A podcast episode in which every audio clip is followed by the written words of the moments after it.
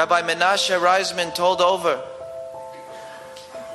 many years ago, about 400 years ago, the Taz wrote an amulet, he wrote a kameya, and people were using it.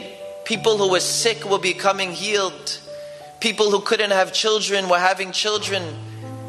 And it was it was unreal. I think about 100 or 200 years ago, I forgot.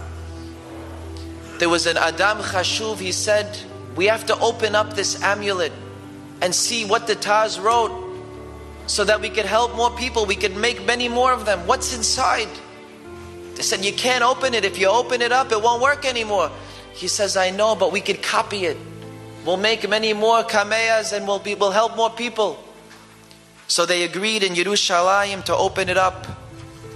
And they opened up this kameya and they found inside. I'll read you the words, what the Taz wrote. The Taz, as we know, wrote a colossal work on Shulchan Aruch, commenting on every Shulchan Aruch and Ramah.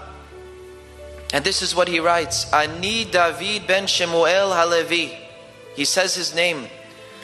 בזכות שעמלתי על התוספות במסכת חולין דף סדיבב עמוד א' In the merit that I toiled on one tosafot in Masechet Chulin, Ya'azor Hashem Yitbarach, Hashem please help, Shekol Ha'akarot, all those who can't have children, Yevasheu should be saved, V'chol HaCholim Yitrapeu, and all the sick people should be healed.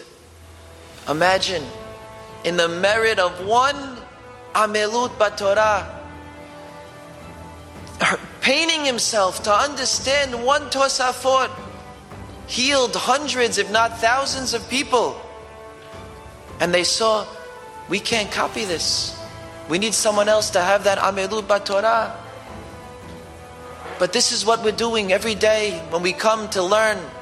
And we're not into it, maybe one. Th- I heard Amelut Torah for us is if we could put things out of our mind and concentrate on what's being said. That's Amelut. Turning your phone off and concentrating. That's Amelut Torah. The Torah is our protection.